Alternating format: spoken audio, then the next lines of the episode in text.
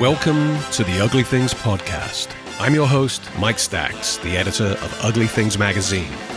This is part two of a special two part interview with the great singer, notorious Hellraiser, and ace storyteller, PJ Proby. In part one, Proby talked about his early years in Hollywood as Jet Powers, cutting demos for Elvis Presley, and being signed to Liberty Records as a singer and Metric Music as a songwriter.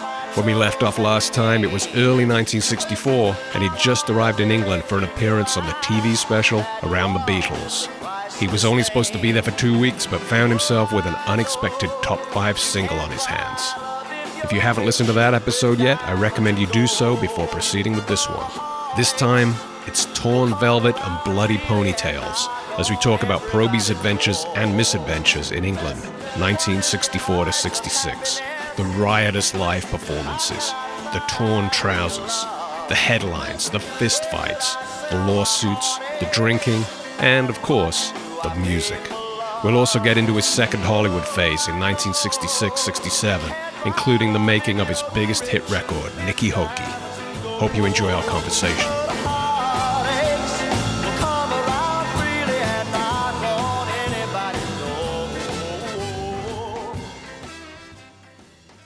I just wanted to talk about when you first arrived in the UK. I mean, you'd never been to England before.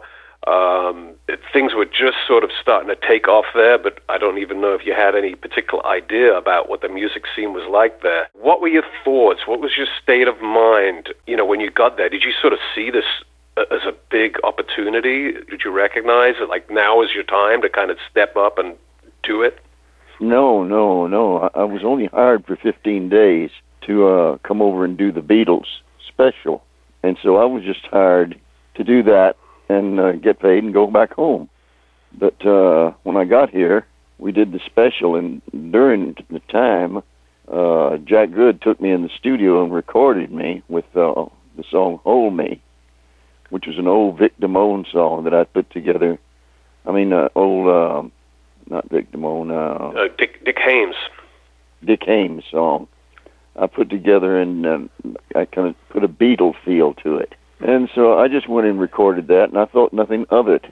I even had a bet with the Beatles it wouldn't be a hit. I ended up having to pay them, and I just went on back to the states. When I when I did the record, Jack introduced me to uh, Dick Rowe or something like that from Decca Records, Right. and uh, the guy who turned down the Beatles, and uh, he uh, said he wanted to sign me to Decca, and I said I'm already signed to Liberty, but I think I can get out of the contract because they hardly ever use me. They just use me as a writer at Metric Music, Right. and so uh, so I signed a contract for Decca, and uh, I said, but uh, let me go back to L.A. now and uh, get my release, and uh, don't don't release the record until I let you know I've got my release. And so I went back, and the next day I was on my way to to Al Bennett's office uh, to get my release, uh, or maybe it was a week later.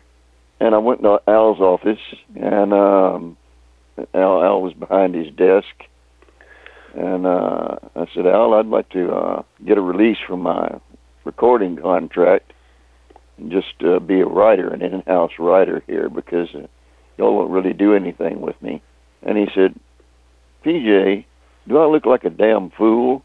I said, no. And then I noticed on his desk was Billboard magazine.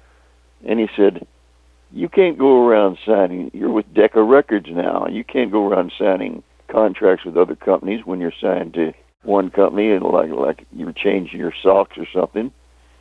Said, uh, I see you're number three in the charts with a red bullet climbing.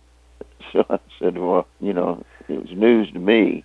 And uh, he said, here's what we're going to do. Said, my lawyer and I, Cy Zucker, you met Cy here, haven't you? And I said, yeah. And he said, well, we're going to come over and sue you and Decca Records. And uh, after I've sued you and we, we've left the, uh, you know, the, the wherever you go, the offices, uh, I'm going to take you to dinner and buy you a steak and lobster dinner. and uh, you can have my room up at the top of the hotel. And uh, I said, I've already got a place to live over there, Al. I don't need a place to live. And uh, he said, Well, I'll buy you dinner anyway because you're going to lose the case. And uh, so I just uh, went back to the hotel and called uh, a guy I knew, Martin Davis, who wanted to manage me, and I wouldn't let him. And he said, "Yeah, yeah you're number three in the charts. If you come, I've got you booked with uh, Adam Faith at the Albert Hall, and uh, if you come back over here, I'll pay for pay for your way back if you'll let me manage you." So we agreed to that, and the next day I was on a plane and over here, and uh, Liberty sued me and I went to that dinner with Al Bennett and had the lobster and steak, and uh, and I took the the the uh, room at the top. It was like an apartment house, and uh, huge, huge place. And I already had a place to live, so I put my boys who worked for me in there, and they didn't come back for a week. There were hot and cold running women sent up there, uh, and w- when they got back, they weren't even worth working. They were they were all pussy whipped. and uh, so that was the way how I got over here. Right. So the live show, how did you go about putting that together? Because you really, I don't think anyone in England had seen that kind of live show. I, I looked around and I saw everybody was a five-piece group, and I've never liked five-piece groups. I've always had uh, larger uh, a brass section and so I, I, I went and down to Bognor Regis and advertised, and I got uh, sax and trombone and trumpet from Bognor Regis, and I got drummer.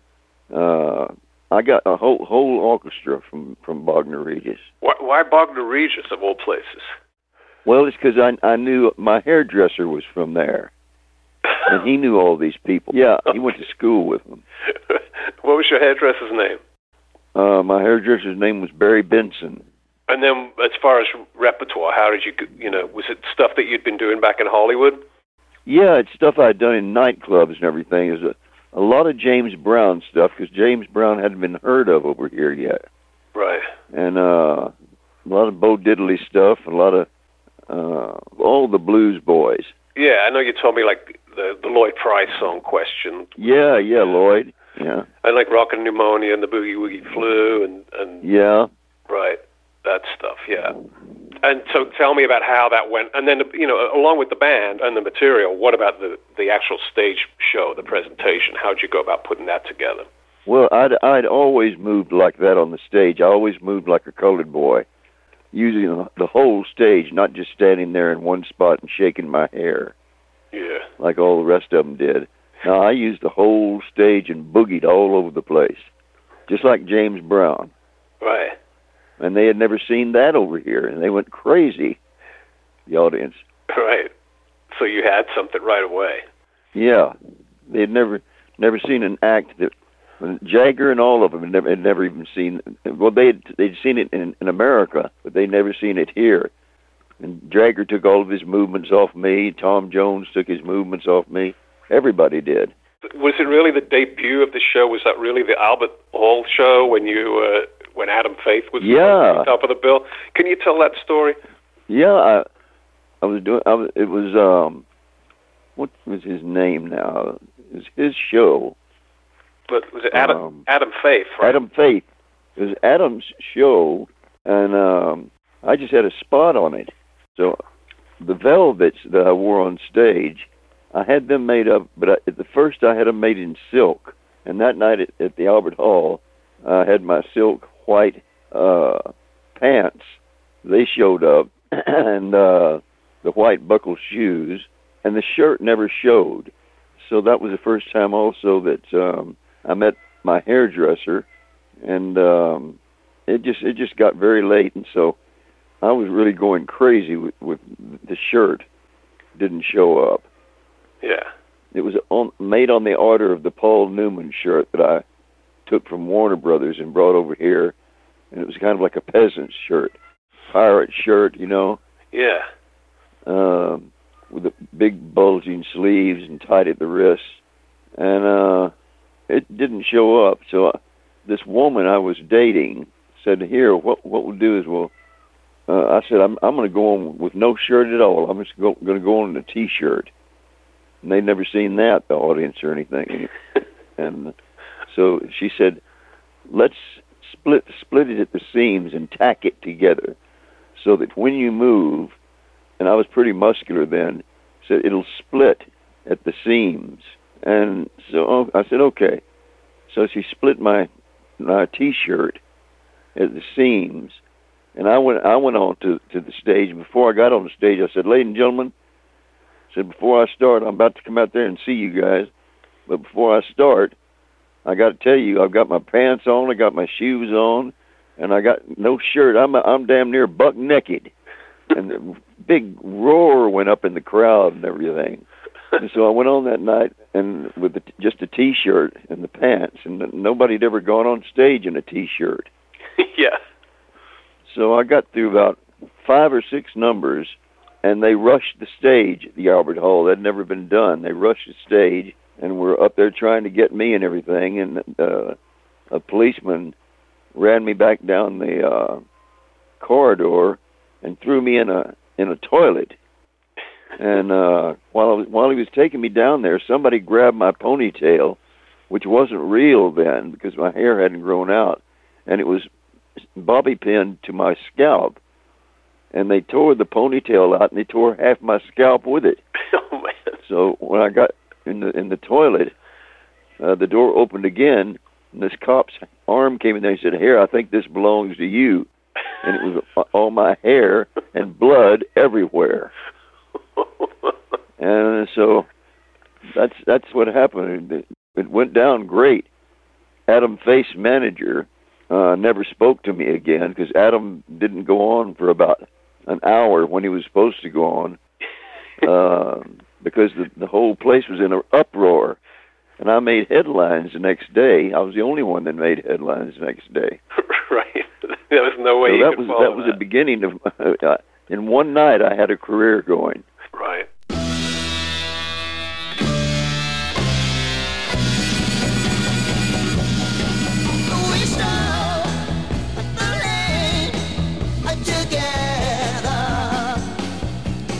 And then you had a follow up to Hold Me together, kind of in the same way Oh vein. yeah, yeah. I, I put I put I, I had the follow up to hold me. I put another classic together. We we strolled the lane together, and kind of wrecked it like I did hold me.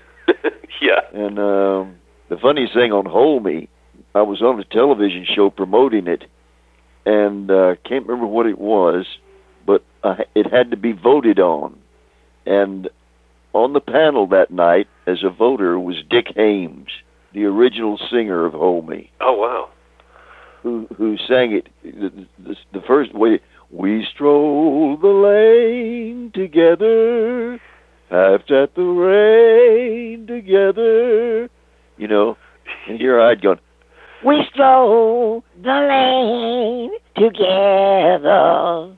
here i had wrecked his song and after we were in the in the green room having drinks and everything i went up to dick and i said please dick I said i'm so proud pl- pleased to meet you. You one of my my heroes growing up. I said i'm sorry i wrecked your song. He said no no pj you didn't wreck my song. Said you just did it the way things are done today. I had to do it my way in my day. Everything in my day was all ballads.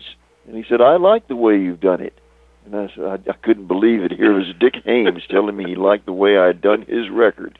he got it. That's amazing. Yeah.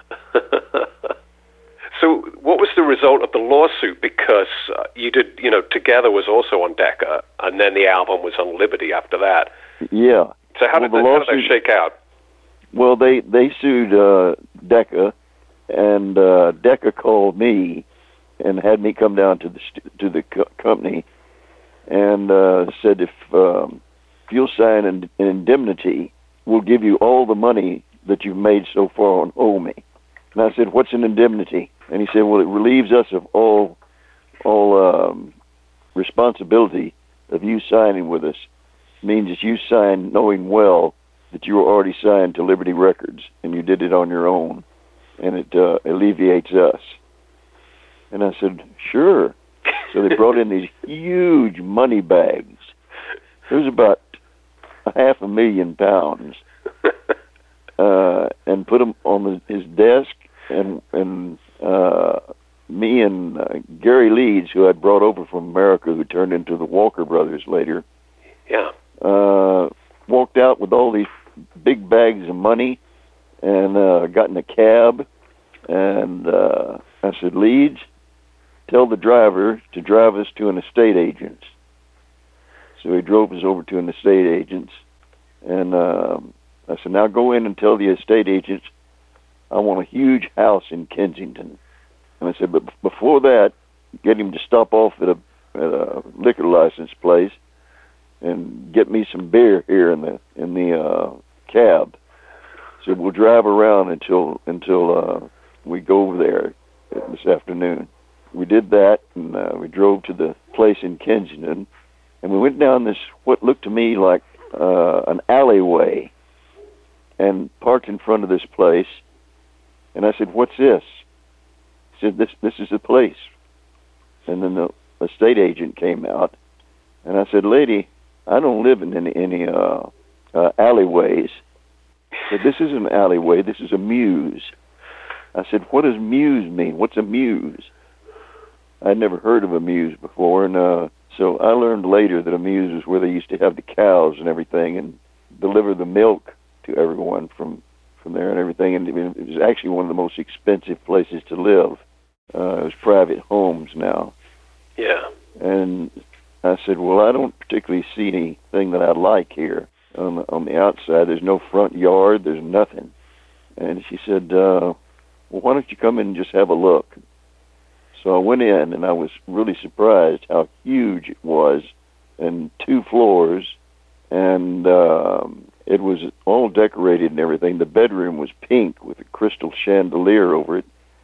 And she said, um, the lady that used- to live here was a mad woman, and her father was uh, one of the great songwriters. Uh, Yeah. like wrote with Gershwin or something. Can't remember right now, but he was one of those big songwriters, and she was very wealthy, and he had left her that. And uh, I walked around the house, and she said, "I'll take all the pictures down. I'm sure you don't want those." And I said, "Wait a minute, those are nice pictures. I like them." He said, "Have you really looked closely at them?" I said, "No." She said, "Look closely." And I looked closely, and one of them was a picture of the gardens in back of Buckingham Palace with people all over the yard at the party. And in the trees and in the bushes and everything, you'd see people fucking and everything. And uh I said, "My God, I didn't I didn't realize that." She said, "No, we, they're all a bit weird. Would you like us to take them down?" I said, "No, no, leave them there. I'd like to show other people that." yeah. So that was it. I, I the uh, Liberty sued uh, me, and of course they won. And uh, from, then on, they just took all the costs out of all my recordings, and I never, I was never paid in my life for any recordings I ever made for Liberty. Nothing. Wow. But you got to keep the money that you got from Yeah, and every time I asked, they said we're still taking the money out that it cost us for the lawsuit. Can stand tall, just like he. And I'm not afraid at all. Hey, have you had any contact uh, with uh, Viv Prince since uh, those days? No, Viv, I, I hear that he's alive and doing well, though. Yeah, he's in Portugal last I heard. Is he? Yeah. Wow. Living on a, like an That's orange grove. great. Yeah, I talked to him a few great. years ago. Uh, yeah, I guess you and him were, and Kim said you and him and, uh, were palling around a lot back Oh then. yeah, he lived at the house. Lived at my house. Okay. In fact, he was my cook. Oh yeah, he could cook, huh? Yeah, Kim. Uh, Viv, Viv Prince was my cook for a long time. did you know the rest of the pretty things at all? Yeah, I used. What was the lead singer's name? Phil May. Phil May. Yeah, I knew Phil very well. That's about. He and Phil were the only two I knew because Phil and I were the first guys to ever wear long hair Oh yeah. Yeah, no, down I, to our waist. Not even the Beatles' hair was that long. I'm I'm actually They right. started growing their hair that long after yeah. me and Phil grew ours really long. I'm I'm actually writing a book about Phil. So um, yeah. Are you? Yeah. If you got any stories about Phil, he was a good friend of mine, and uh, yeah, big admirer. No, I, ne- I never got to run around with him because I went to a party, for the Pretty Things, and uh, I was there, and the the uh, Jagger and all of them were there, and uh, Jagger was with uh, Chrissy Shrimpton, Jean Shrimpton's sister, and there was this drunk there bullying her, and just making himself obnoxious, and I couldn't understand why uh, Mick Jagger didn't do anything. Yeah. he was there with her, and this guy got so so belligerent with her, he smacked her upside the head. She was bleeding from the mouth, and I looked over at Jagger, and he's still doing nothing. He was smiling. I walked up to the guy and just tapped him on the shoulder and knocked him spark out. And Jagger went berserk. He said, "You goddamn Americans, come over here and and mess up all of your way of living. We don't live like that." And I said, "That's your girlfriend, man. Why didn't, why weren't you taking up for her?" He said, "Keep making your own business. It's none of your business." And I said, "Well, I've made it my business." I said, "You coming home with me, honey?" And she said, "Yes, I am." And she left left Jagger, and Chrissy Shrimpton came home and lived with me for the next month. wow. Damn. and that was a was she that called she called Jagger when we were in bed. She'd call Jagger, and Jagger would say, "I'm I'm in bed here with Marianne Faithfull." He said, "I'm in bed with P.J. Proby," and I was I was lying there next to her thinking, "What the hell am I got myself in for?" now they're trying to use me to make each other jealous. wow. Ugh. Don't love me no more. You don't call me no more. Don't knock on my door. What's made you change? My love for you will last until my life. So uh, from now on, you're on Liberty, and we talked a little bit about the I Am PJ Proby album, with the the one which I love so much. Yeah. But could we talk a little bit more about Charles Blackwell? What do you remember Yeah, about Charles. him? Yeah, what was he like? What he was remember? fantastic. He was uh, so good. I wouldn't use anybody else. And uh, let's see. Well, I used Charles on the first album, Right. and then on the on the second album, uh, EMI took over from Liberty, and uh, they wouldn't hire him. So from then on, I used uh, Ron Richards, Right. who used to do uh, the Hollies and everything. Yeah. Right. and so that that that kind of ended my association with uh, Charles.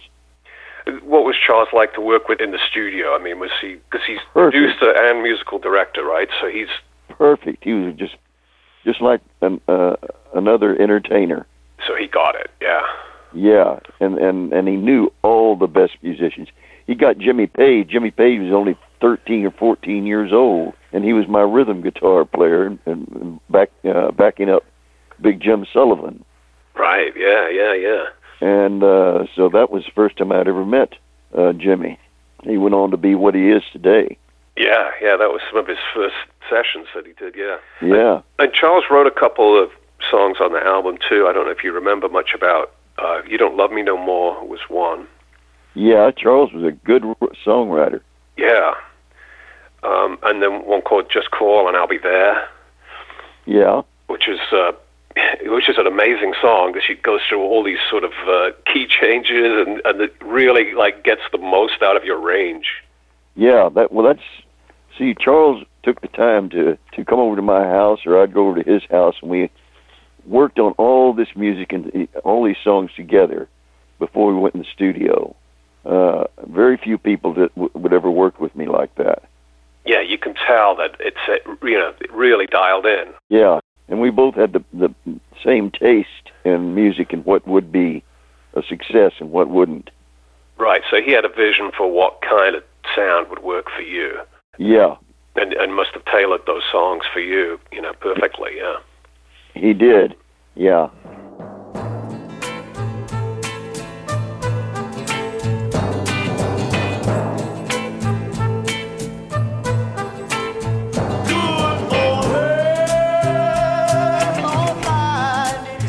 Can I ask you about a few of the songs on I Am PJ Proby. There's one song on there, big favorite. It's No Good for Me. Gene Chandler had the original version. Oh yeah, Do you remember anything Uh, about that? It's got kind of a, almost like a Burt Bacharach kind of arrangement with those kind of staccato horn lines, you know. yeah. I I had never heard the Gene Chandler record, but uh, I think Charles Blackwell chose that record for me. Yeah. Oh, yeah. Well, you you kill it. I mean, it's amazing. Yeah, well, I, I liked it. It was a good song. I'd, I'd never heard that one actually. Yeah, it could have been written for you. It's amazing. It's better than the Chuck Jackson, uh, the Gene Chandler version. Um, Really? Well, thank you. yeah, it is. and it's no good for me. Whenever we meet, I'll talk the street. Glory of Love on there. Oh yeah, yeah. Oh, that man. that was an old one that I used to love to sing it. Uh, some some group had that out in America. Yeah, I forget the name of the group, but yeah, you did the there's the whole spoken section in the middle. You Yeah, yeah, and you re- you just give it everything. It's it's amazing. yeah. Yes, you're way up on top now. And you wanna be free. And you feel you're too good, much too good for nobody like me. You're afraid to present me to your friends in your set. But darling, I guess it's best we should part. But how soon you'll forget the fine, fine things I've done for you.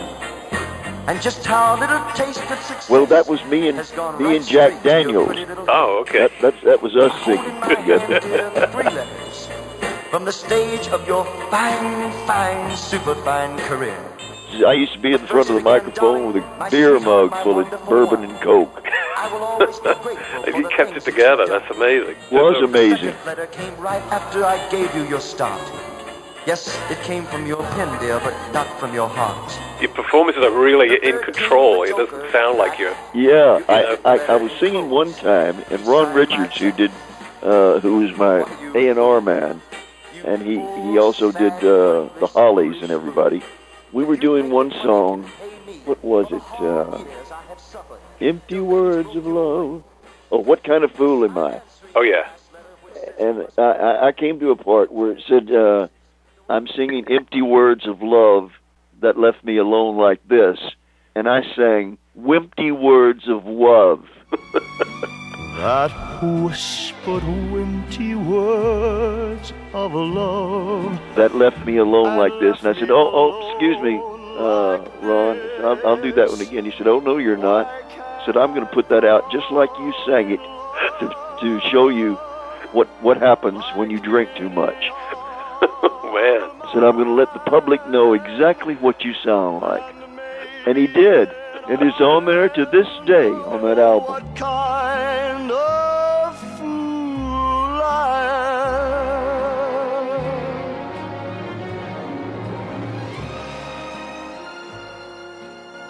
You do a great version of uh, "I'll Go Crazy" on that album. Oh yeah, if you listen, I'll go crazy. Yeah, Yeah. So James Brown was someone you could Yeah. you could do him too.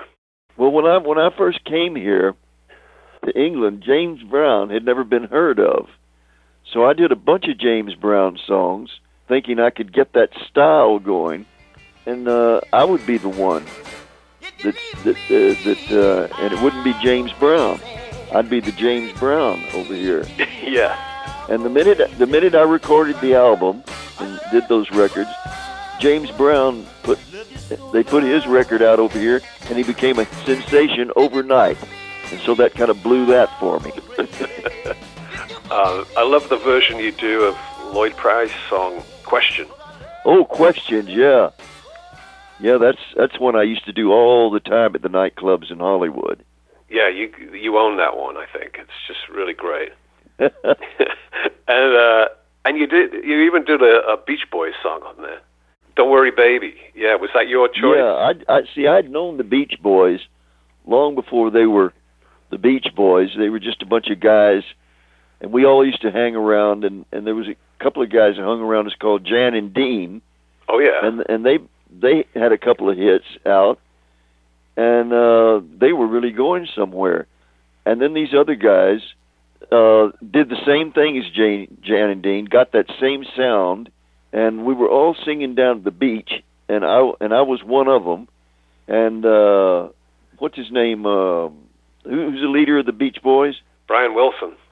Brian Wilson turned to me and said one day, he said, uh, I was probably Jett Powers in. Uh, said, Jett, you, you can't be in the group. You can't, you're you're a solo singer. You're not you're you're not supposed to hold the notes. You're not supposed to be oh or anything. You're supposed to hold a straight note when you're in a group. Just hold the. I said I can't do that. I've got vibrato, so they didn't have me as a beach boy. I guess I should have kept my mouth shut when I saw two friends of mine walk by. But I can't back down now because I pushed the other guys. But that's that's how they started. Brian and them were copy, copying Jan and Dean. Yeah, yeah. Jan was a real, real clever guy. Pretty amazing. Uh, Oh, Jan was incredible. going back to "Don't Worry, Baby," that's you know kind of uh, you obviously still like the Beach Boys music and for that song. Oh, yeah. for you, yeah. Oh, I always loved the Beach Boys music. Yeah, and I, and I like Jan and Dean's and everything. It's just uh, as far as singers were concerned, they weren't. None of them were very good singers in the Sinatra style. That's what I call a real singer. Yeah, They couldn't sing that type of music, but I liked liked the way they did things too. right. Which is I was very lucky enough to be able to sing Tony Bennett and Sinatra and all that type of stuff. Oh yeah, you could do that, and then you could do something like uh, cutting in, like Johnny Guitar Watson. Oh yeah, yeah. I could I could become a black man just at the drop of a hat.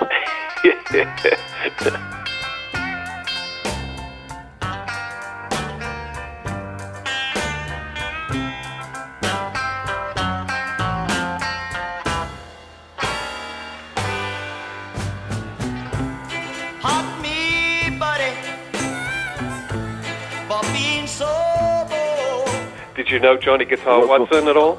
Yeah, I I played uh, an aircraft carrier in San Diego with Johnny. Do you remember when that was? That was about probably about 1959 or 60. wow, amazing. yeah, Johnny Guitar Watson, he was great. Yeah, Don and Dewey and Johnny Guitar Watson. I used to play a lot with these guys around the San Diego area, and uh, I, I I had been playing guitar since I was 11, but I'd I'd uh, never really played it very well, and couldn't hard, couldn't really play it hardly at all. And uh, they all we all had the same dressing room, and so they all would teach me three chords a night. Yeah. And that, that's how I started learning to play the guitar. Wow. Don and Dewey and uh, Johnny Guitar Watson and them started p- teaching me three chords a night. Best teachers, yeah.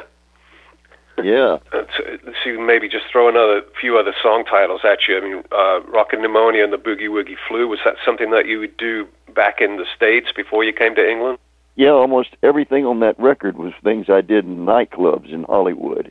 And I used to work with Don and Dewey and all the colored boys in San Diego and everything, back in Los Angeles and everything. Those that's all the music that I did in in the clubs. All right, so stuff like The Masquerade is over. And Yeah. Whatever will be, will be. Uh huh. All right, okay, great. Yeah, there's just something great about that album, the way it all hangs together between the big ballads and then also the rockers and bluesy stuff. I mean, you, you show the full range of what you could do. Well, that was all the way Charles put it together. Yeah, that was really smart, I think. Yeah. Like Louisiana Man, you know, like that real kind of swamp. Yeah, I, I really missed Charles. It was when the lawsuit was over. I had to do everything that EMI told me to do. They control everything in the name of liberty. Can you hear a big difference between Parliament and Funkadelic? Are you able to name the members of Wings who were not Paul and Linda? And are you intimately familiar with every track on side six of The Clash at Sandinista? Then Discograffiti's the podcast for you. Discograffiti is a music obsessive's dream come true.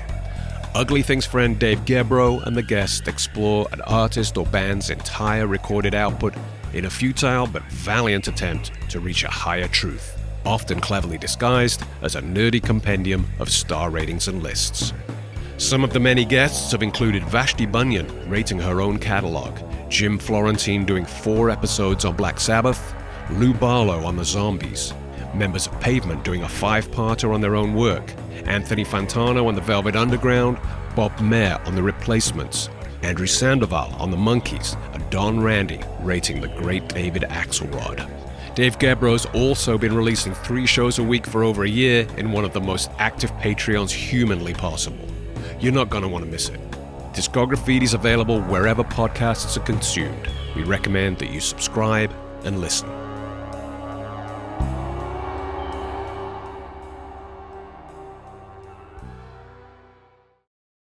Whole thing about you splitting your trousers and all that. I mean, how much of that was sort of press manufactured? No, that was that was that was all all the press and my pants were tight and everything, uh, and they split across the knees, Yeah, I've seen. and they didn't go any further than that. But the thing is, is uh, Mary Whitehouse, who was running a thing called the Morals Committee then, uh, she was on my case trying to trying to ruin me and everything. And when they when right about that time they started to tour with me and Cilla Black, and uh, what happened was is we were getting ready to go go on tour. Uh, Tom Jones' manager Gordon Mills came up and wanted to take me off the bill and put Tom on. And the people that ran the show business in those days, the, the Grades and the Delfonts, said, "No, we can't do that." Said, uh, "This is Tom's first record, and he doesn't have a following yet, and PJ does. We can't do that." And Mary Whitehouse jumped in and said, "Oh, yes, you can." Said he's a he's an American Texan, and he'll get in my bad books in some way. So Gordon Mills offered the promoter of that tour, Joe Collins, Joan Collins' father, a huge amount of money to throw me off and uh, put Tom on in my place. And uh, they they couldn't do that, but uh, Mary Whitehouse said, "I'll I'll get him in a position to where I'll get him thrown off the tour." And she did. When when the pants split, uh, she made such a big deal out of it and everything that uh, the audience didn't care about the split pants. They loved it and everything. Yeah. But the show business people themselves, it was it was a way to get me not only off the tour, but they wanted wanted me thrown completely out of the country because they they they were looking at it like I was an American over here taking work away from English boys Yeah. Yeah. and uh, they did it. They they managed it to where where that split pants was was a, a big thing, and they threw me off the tour and put Tom on in my place, and uh, that's how it stayed. That was it. That was uh, the end of my huge climb, and the beginning of Tom's career. Right. I remember there was a lot of. Uh, yeah, there was got a lot of bad blood between between you and Tom Jones in the press back then. And No, no, but but Tom and I wrote those things. yeah. There's Tom and I had never had any bad blood between us. We used to sit in my living room making up stories we could give to the press about how much we disliked each other. Because that was the only thing the press would print is bad news. They'd never print good news. How well we got along and everything. That wasn't any news whatsoever. It's how much we hated each other's guts. It what what they wanted to print. yeah. So Tom and I would write all that stuff out and hand it in. That's great. so maybe that kind of cues up the change of direction. After you know, hold me in together, you started. You went. You did somewhere. Yeah. There's a place for us. Somewhere a place for us. Peace and quiet and an open air. Wait for us somewhere. There's a time. That was when I had a, a manager that came over from Hollywood that uh, Nan Morris had set up. She was a Henry Willson's secretary who uh, Henry had Rock Hudson and Tab Hunter and all these Hollywood greats that uh, that Henry Wilson made. Right. And uh, I started out as an actor with Henry, but I wouldn't go to bed with him or have anything to do with him sexually. So he he spread it around that I was a, the Black Widow, and and and no no uh, producer or promoter or anything in Hollywood would touch me. Wow. And then after a while, uh, he started using me not as an actor, but as a minder, as a bodyguard for Rock Hudson. So that's that's how that all came about. So I was in the Henry Willson group as a bodyguard for the, for his homosexual actors, Yeah. and uh, and Nan Mars was his secretary, and she brought this guy over from UCLA, and uh, he started uh, like managing me, and uh, things were going okay. It, it only a few months, uh, and uh, he came to my my hotel room one one afternoon and said, "PJ, I, I've I've got to leave. I'm going back to UCLA and get my degrees." Said, "You won't you won't work for 500 pounds, and I and that's all I can get for you. So I'm afraid I'm going to give up." And I said, "Well, that's that's all right. No, no, I ain't, I ain't working for no 500 pounds." And uh, so he said, "You know, you, you don't particularly like singing rock and roll all the time and everything." He said, "Why don't why don't you do do uh the song somewhere, a ballad?" And I said, I, "I've I've heard somewhere." I said, uh, "Johnny Mathis has already done that, and uh, oh, Bar- Barbra Streisand has done it." Yeah. and uh, Matt Monro has done it. Beautiful, beautiful versions, and uh, never they never got anywhere. And he said, "Well, you ought to try it." So he said, "I'll I'll see you. I'm going back to UCLA." So he left, and I went out and I bought somewhere by Matt Monro, Johnny Mathis, and Barbra Streisand. Brought them back to the hotel room, and I started listening to them and I I couldn't figure out why they weren't hits. They were so damn good. And one night I woke up and I and I, and I said, "That's it. That's the problem. They were sung too well, too beautiful. Yeah. I'm going to take them down to street level." So I took it down and added a colored sound, and uh, kind of used used the uh, diction instead of somewhere, someday, somehow, somewhere. I I use a diction of a colored man. Somewhere, somehow, we'll find instead of we'll find. We'll find a new way of living, you know Yeah. and and I took it down a few notches from the Broadway sound to uh more of a New Orleans sound. Right. Yeah. And I'll be damned if it didn't become a hit.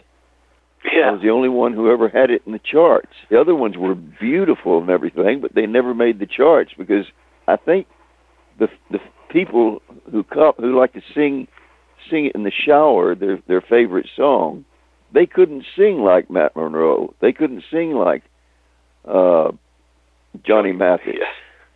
But when I when I when I sang it, and I sounded like a black man, they could sing that. yeah. Right. Yeah. Like a real powerhouse, belted out. Yeah. Yeah. Yeah, there wasn't anything fancy about it. Just there's a place for us somewhere, a place for us. yeah. Oh, it's a fantastic version. And, and last time we were talking a little bit about the B side because it's one of my very favorite things you ever did called "Just Like Him," Jackie DeShannon Yeah. song. And and, uh, and I think I was saying uh, you know, we were saying maybe it was recorded in America, but then I looked it up some more and I noticed it's produced by Ron Richards, so it must have been done in the UK. Well, Jackie probably did it herself in the states. If Ron produced me on it, it was done over here. Yeah, Yeah. Just it's just a fabulous. yeah. Ron, Ron did most of my stuff. He, he and I worked very close together. Yeah. Ron did most of the stuff with the Hollies and everything. Yeah, yeah. So Ron did the next two albums. Like the one is just called PJ Proby, which you're doing stuff like My Prayer. That's right. Yeah, Uh, you do a great version of uh, Lonely Teardrops on there. Yeah. the Jackie Wilson song, right?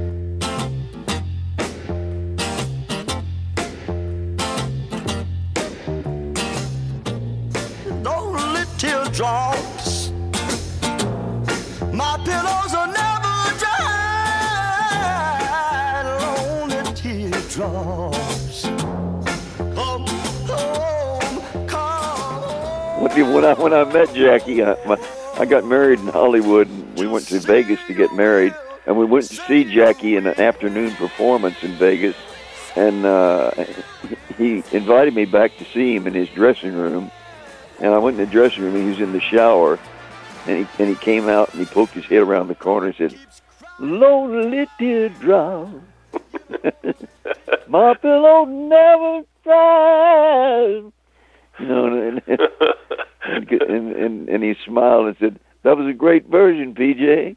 I'll be out in the shower, sho- in the shower in a minute." Great. I, I love your version of uh, Mission Bell as well. That's a real cool version. Yeah, that's that's what I'm opening this this October. I'm opening the show with that. Oh yeah, really? You're still doing that? That's great. Yeah, yeah, I'm op- opening my number, my my my set with that. Nice. and then the next one was uh, PJ Proby in town, and then this is kind of presenting you on the cover with a different image. You're Oh yeah, that's that's when I was.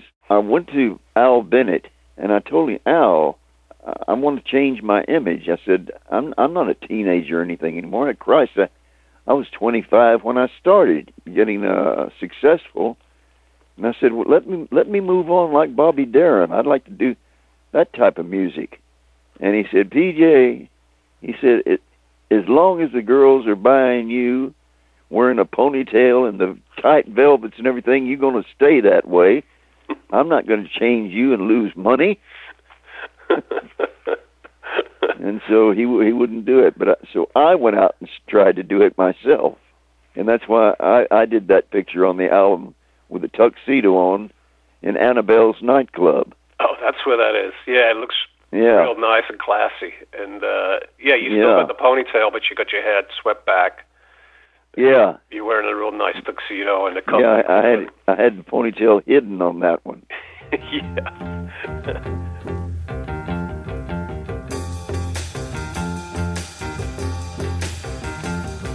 It ain't necessarily so. It ain't necessarily so. The things that you're liable to read in the Bible, it ain't necessarily so. David was small, but oh my. David was small, but oh my. And on there you do amazing version of It Ain't Necessarily So. Yeah. Is there, was there any particular version you modeled that on? Not really. I, I think I think you'll find. Uh, I think I did that one that way because I was pretty drunk. Jonah lived in a well, for he made his So you took it a bit more over the top than you otherwise might have. Yeah, Ron Ron had a problem with me, me and the drinks when we were recording. Uh, another great record um, that I like of yours from that period, Let the Water Run Down. Yeah, Kind of a gospel thing with a Bo Diddley beat.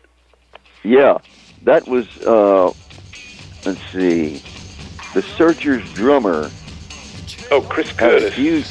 Yeah, Curtis uh, had, had a huge, huge collection of American records, and uh, invited me over to his living room one night to listen to them. And we just played record after record of all of these uh, uh, American things that he had. And Let the Water Run Down was, I think, one, one by the Drifters or something, a B-side Yeah. or some, some group, some colored group. And uh, it, I'd never heard of it before, so so I took that one Yeah. and uh, recorded it. Real nice version. And uh, I guess it did pretty well, right? It was uh, Yeah, it, it got in the top 40, I think. um, one record that we didn't talk about is, which we should, is uh, That Means a Lot. The, Yeah. song that, that uh, John and Paul wrote for you. How did that come about?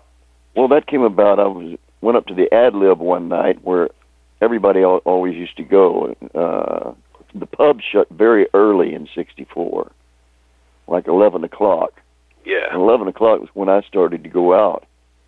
Yeah. So I started going to these private clubs, and one was the Ad Lib and uh, I was walking to a table, and I passed, and there there was all the Beatles were sitting there. So I stopped and I said, John, I said, you know, you were- y- y- y'all have written for, uh, oh Christ, let's see now, what were the two guys? Oh, Peter and Gordon. Oh yeah, Peter and Gordon, and now you've written one for a girl with blonde hair. I can't remember her name. And all these people, I said, and here you brought me all the way over here uh, to do your show, and you haven't written anything for me. He said, "Well, I didn't know that you wanted anything, PJ. I'll get you one." And I said, "Well, thank you." And I walked away and went to my table and everything. And I, a week went by, and I, you know, I was kind of half joking with him. And I came back in, and there was John at the table again. And I walked by. I said, "Hey, hey guys, how you doing?" And he said, "PJ, wait, come here a minute." I said, "What do you want?" He said, "Don't you want your song?" I said, "What song?" He said, "The one you asked me to write you." And I said, "Well, I, I was halfway kidding." He said, "Well, I didn't know that. Here's your song." And he handed it to me, and I said, "Well, thank you, John." I said, "Could I get your conductor and arranger too?" And he says, "My God, he doesn't only want me music; he wants me conductor and all." So he got me George Martin. so, what did you think of the song? I liked it. Yeah, and I got to use the Beatles studio because I, when I worked at uh, the studio, I, I was in the in the basement, yeah. and they were up at the top in the big studios. That's the one time I got to use the big one. so you were happy with the record? oh yeah, yeah. And funny enough, the boys were too. Yeah, they were pleased when they heard how it came out. Yeah. Were they at the session or anything like that, or was it just George Martin and the musicians? No, no, they they I think they were on the road, and uh, they they weren't at that session. They were at a couple of my sessions, but they were down in the basement with me. Right. Paul Paul showed me how they got their sound. He said uh, they went down to the to the basement underneath the, the EMI studios where all the the uh, pipes were and everything to the heating and water pipes and everything, and they taped microphones to them, and so they not only get the studio sound, they get the sound from the whole uh, studio itself, the whole building itself. Right. Yeah. So I started doing that too. I, ta- I taped microphones to, un- underneath the floor too, and it, and it was a. It, that's how we got incredible sound. Right. So that's that's the sound you had on all those Ron Richards uh, recordings. Yeah, yeah, with Ron Richards and them. A friend says that your love won't mean a lot. And you knew that your love is all you got.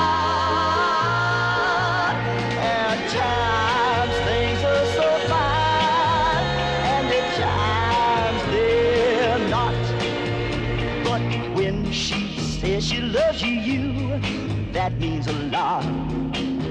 So after that, your kind of your British run kind of faded a little bit, and you came back to the states for a little bit, right? I was thrown out of England in in uh, '66, I think it was. What? ha- Why They wouldn't that? renew my work permit or anything. They threw me out, Oh, I see. Okay.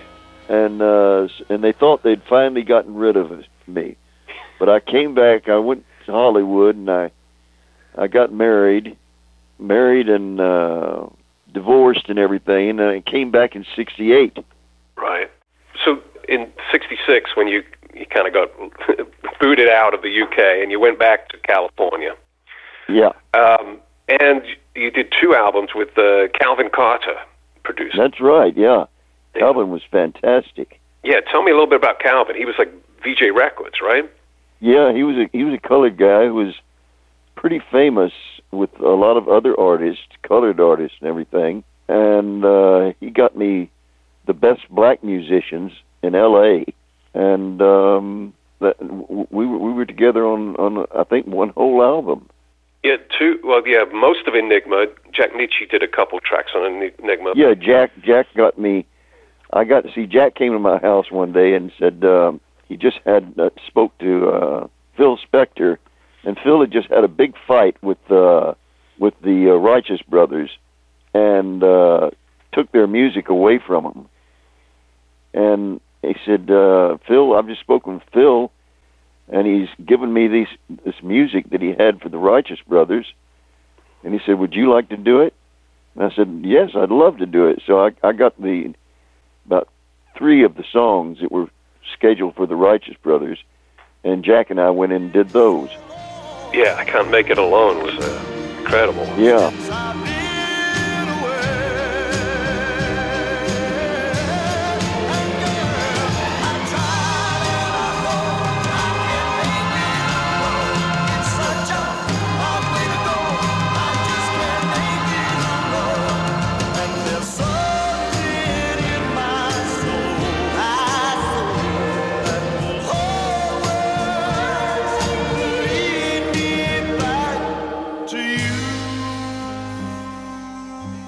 I did both voices. I did uh, Bill Medley's and Bobby Hatfield.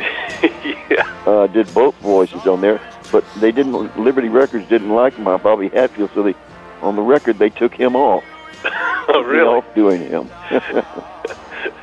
So they just took that voice off completely, yeah. yeah, they took that that that track off completely.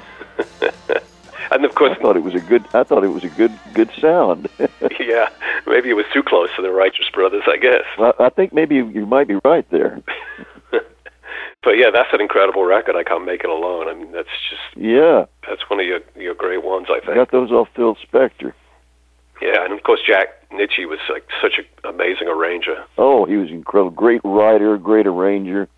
He did. He, I got him through Jackie DeShannon. Right, because you did another before you went to England. You did one that was uh, produced by Jack, a, a Liberty single. Yeah, because uh, Jackie was working with him. Uh, I think the, the ones that the Searchers had hit with over here, Jackie had over in America. Right. Yeah, like when you walk in the room and all that. Yeah. That's right. Yeah. Um, so, uh, and of course, with Calvin was when you got Niki Hoeky. What's the story behind Niki Hoeky? Well, that's I had a big, beautiful home up in uh, Beverly Hills, overlooking Sunset Boulevard, and I had people over every night drinking and having a ball and swimming pool and everything. And and one night, some friends of mine came over. Um, Jim Ford, who I'd known for a long time from the Sea Witch when I was down there as a drummer, and Pat and Lolly Vegas. And uh, this is before they they had that group Redbone. Yeah. Redbone. But yeah, And- they'd backed you And so before. we were sitting around drinking and picking guitars, and uh, Pat started singing this Niki Hoeky. I mean, Lolly did. And I said, Lolly, hold on. He said, Where'd that song come from? He said, We just wrote it. And I said, Well, can I have it? He said, Sure you can. So I said, Hold on right there. So I went and called Jack Nitzsche, and I, and I said, Jack, I want you to hear something. And I had Lolly sing it over the phone. He said, "We'll go. We'll go in and cut it tomorrow." So the next day, we were in the studio and went in and cut uh, Niki Hoeky. Turned out to be my biggest selling record.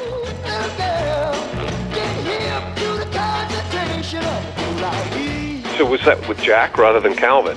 Yeah, that was with Jack. Because Okay. Jack came over to the house the next day and said, "PJ, do me a favor. Put your bourbon down." I said, "Why is that?" He said, "I want you to smoke some marijuana." I said, "Jack, I don't smoke even real cigarettes, much less ma- marijuana." I said, "I've got asthma," and uh, he said, "Well, well, just see what see how you feel." I said, okay, but I can tell you I'll feel nothing. So I smoked a marijuana cigarette with him. And we smoked another one. And he said, we better get to the studio. So we smoked one more as we went. And got to the studio, smoked another one. And uh, he said, we better, you better get down to record. All the boys are ready. Had these, all these big, fantastic musicians and everything. And so I went down there, and they struck up the band. And I just went, Woo! That's beautiful. I was useless that night. and uh, so they cut the track, and I had to come in about a week later and put my vocal over it.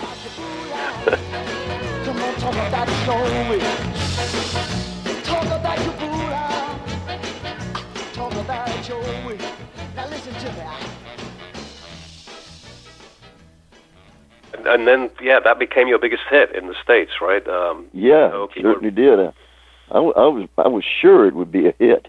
I mean, the minute he played it in the living room, I just went al- al- almost went through the roof. Yeah. So at that point, sort of 66, 67, 68, did you think you were going to be staying back in the States, or did you always know? no, I always knew I, was, I always knew I was coming back to England, mainly because when you have, have a record out in England, I was closer to Europe and everywhere else in the world you would have to go, so I wouldn't I wouldn't have to uh, ask the promoters to bring me over from a place so far away as America. Right. I was closer to work in England and Europe than I would be in America. And you'd racked up several hits, you know, whereas you only had one Yeah. hit in America. So you Exactly. like a, you were like a big star in England still. Yeah, exactly. And I had all my work was over here. The only work I had in America was Shindig and all the big TV shows. I was never offered a tour or anything. You did the one, the, yeah, the, the Dick, Dick Clark, where the action, action is. that was, that didn't go well, right? No, I went, I went out on the stage and uh, was doing Niki Hoeky, and I came to the uh, end of it, and uh, at the end I said, Niki Hoeky's Tootsie, you know, I want to tie you for pertain me, you old bookaboo you, and I go, like I smoked a marijuana cigarette, you old bookaboo you, and get hip to the consultation of the boolah weed, because that's what the song is about. Boolah in, in, in Cajun language is marijuana. Right. And uh and I said to the audience, I said, "Do y'all know what I'm singing about?" And uh they said, "Yes." I said, "You do?" I said, "Well, then what what what is it?" And they like two or three thousand people stomping their feet and clapping their hands, saying, "Marijuana, marijuana." Yeah. And so afterwards, Dick Clark called me in the office and says, "PJ, you're fired." I said, "What do you mean?" He said, "You can't get out there and promote marijuana." I said, "I didn't promote marijuana, Dick. I asked them what it was, and the audience yelled marijuana." And he said, "Well, you still got to go because I'm the I'm the world's oldest teenager, and I, I my reputation is at stake. I can't have you doing that." yeah, right. So he got rid of me that night. so yeah. Kentucky. so yeah, it seemed like maybe America wasn't the place for you. It was Europe. It was it was England. Yeah, America was um well it was a bit uh they they didn't have any humor well the the audience did but uh the people running the shows and everything didn't have any humor. Right. They didn't get you. No, the audience did. There was nothing wrong with the audience. Yeah. Just like over here when my pants split and everything, the audience loved it. But uh, it was just an excuse for them to get rid of me as far as the businessmen were concerned. Yeah. So just a couple more things. I mean, which of your records are you proudest of? Is there one particular one? No, I've never had any particular record that I really uh that I really liked one, more than one. It would probably be Niki Hoeky, but uh you know, I I I love all music so much. I really don't don't get any favorites. Do you listen to your records at all anymore? Or you don't listen to Never. I've never listened to my records, and I never do. yeah, right. Yeah, I a lot of people I'm- like I that. try to keep busy writing writing something else all the time. Right. So, how would you like to be remembered? You know, after you're gone, what do you want to be remembered for? Um, I've never really thought of it, but uh, I guess tenacity and uh, not letting England win. They, st- they tried to put me in prison, everything, to get me. They've th- thrown me out of the country. They've never been able to get rid of me, and now they just have to wait till I die, Like everybody else. well, I, I hope that's not going to be for a long time. No, it won't be, and that's going to piss them off too. yeah. Hell, I'm I'll be 85 in a couple of months. That's usually a man's lifespan. Uh, but I got news for them. I still feel like I'm 18. Yeah. That really pisses them off because I acted. Right. I've never ever grown up.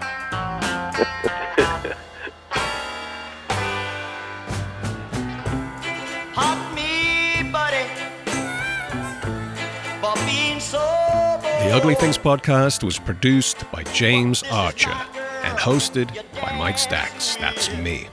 You can read lots more about PJ Proby in the latest issue of Ugly Things magazine, available at the very coolest record stores and bookstores and at uglythings.com. That's ugly-things.com, where you can also order back issues, vinyl, CDs, and books, and read additional articles and reviews. Please subscribe to the podcast, leave a review, and spread the words to your friends. We would also really appreciate it if you became a Patreon supporter. For just a small monthly donation, Patreon members get exclusive access to all kinds of interesting bonus content. Your contribution will help us to keep bringing you the very best in 1960s beat, garage, psychedelic music, and more. I'd like to send out a personal thank you to our top Patreon supporters Keith Patterson, Sophia Swartz, Dean Curtis, David Biasotti, David Jones, Michael Barbara, Chip Lyon, Rob Brannigan, Stephen Schmidt, J. Paul Reiger, and Derek Davidson. Thank you, all of you, for your support. And thank you for listening.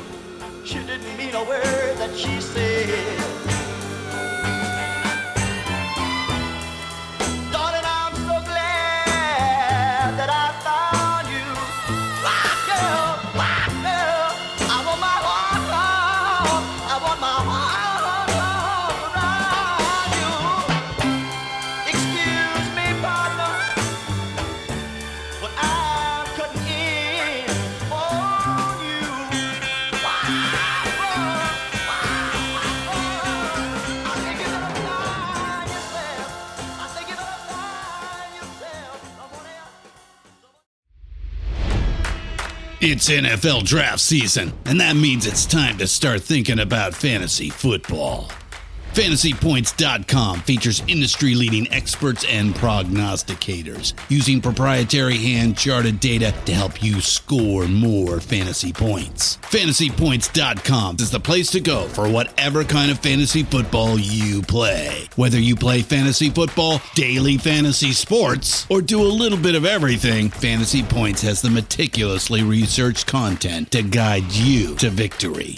And why wait for the fall? Fantasy Points also covers the new spring football league, the UFL. Join the guru, John Hansen, Scott Barrett, Joe Dolan, and other massive names in the fantasy football universe with an exclusive offer. Use code Pantheon for 15% off any fantasy points package, including the all in package, with access to every article, tool, and data nugget that Fantasy Points has to offer. That's fantasypoints.com and code Pantheon for 15% off at Fantasy Points. Fantasypoints.com, code Pantheon. Score more fantasy points.